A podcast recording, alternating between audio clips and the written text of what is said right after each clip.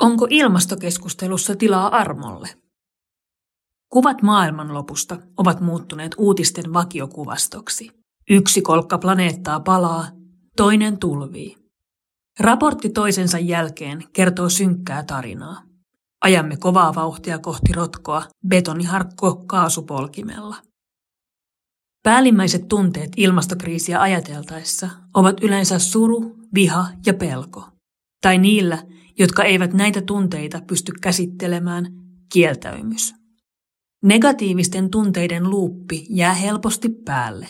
Kun kaikki maailman paino painaa harteillamme, on vaikea nostaa katse ylös ja haaveilla horisontissa näkyvistä uusista maailmoista.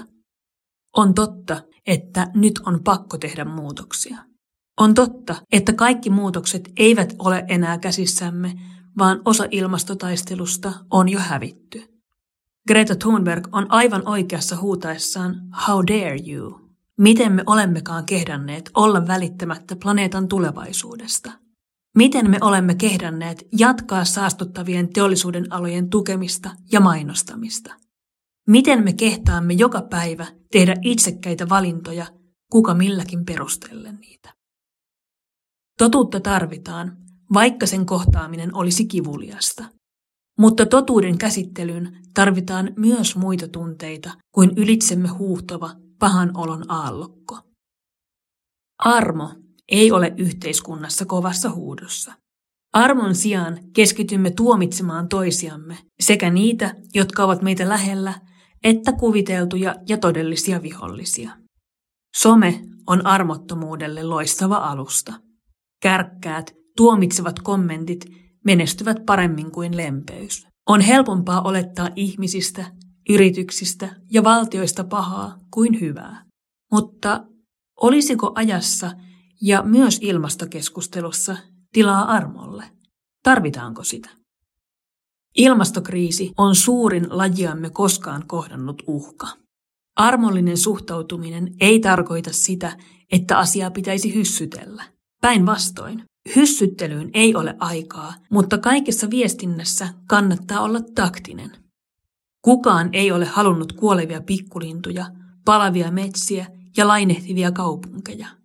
Ilmastokriisi ei ole tapahtunut meidän toiveidemme mukaan, vaan niistä huolimatta. Suurin osa ihmisistä haluaa kyllä pelastaa sen, mitä pelastettavissa on. Siksi armoton suhtautuminen tuntuu ilmastokeskustelussa niin kohtuuttomalta. Ilmastokriisiä ei ratkaise kukaan yksin. Sitä eivät tee yksilöt ilmastoviisailla valinnoillaan, eivätkä sitä tee yksin valtiot tai yritykset. Yhtä harhaan menevät ne, jotka keskittyvät syynäämään yksilön valintoja, kuin ne, jotka yrittävät väittää, että ilmastokriisiin on löydettävissä ratkaisut vain systeemitasolla. Sen sijaan, että keskitymme riitelemään siitä, kenen vastuulla homma on, pitäisikö meidän yrittää löytää ilmastokeskusteluunkin armo? Armo etsii hyvää.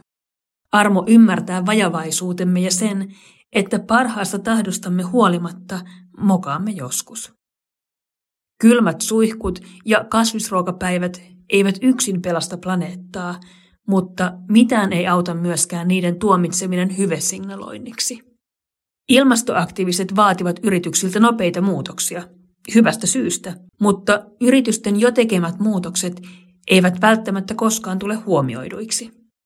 Armoa on tehokkaiden tekojen tunnustaminen, niiden syleily ja esiin nostaminen. Ei yksin niihin tyytyminen, mutta niistä iloitseminen. Ilmastokriisiin on yksi ratkaisu, teot ja niistä kertominen.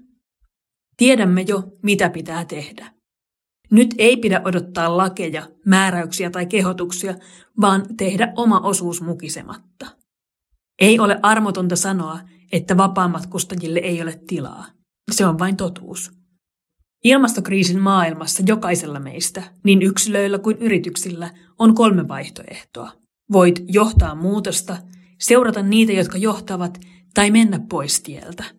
Ilmastoteoista kertominen ei ole hyvä signalointia silloin, kun teot ovat oikeasti merkittäviä. Sen sijaan teoista kertominen voi inspiroida muutkin mukaan toimintaan. Kukaan ei nimittäin ole tulossa sovittamaan ilmastosyntejämme. Meidän pitää tehdä se itse ja toivoa, että me kuole rytäkässä. Pitkällä aikavälillä on helpompaa puolustaa kuin vastustaa asioita. Viha on hyvä liikkeelle paneva voima, mutta toiminnan polttoaineena se on lyhytikäinen ratkaisu. Vihan rinnalle tarvitaan toivoa ja armoa. Toivo ja armo kuvittelevat sen horisontin, joka ei vielä ole näkyvissä.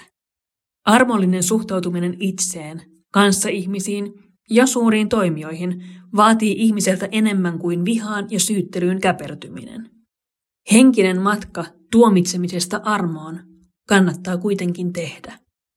Armollinen katse ei näe vain puutteita, vaan myös onnistumiset. Niiden ajattelu voisi tehdä hyvää kriisien keskellä rämpivälle ihmispololle.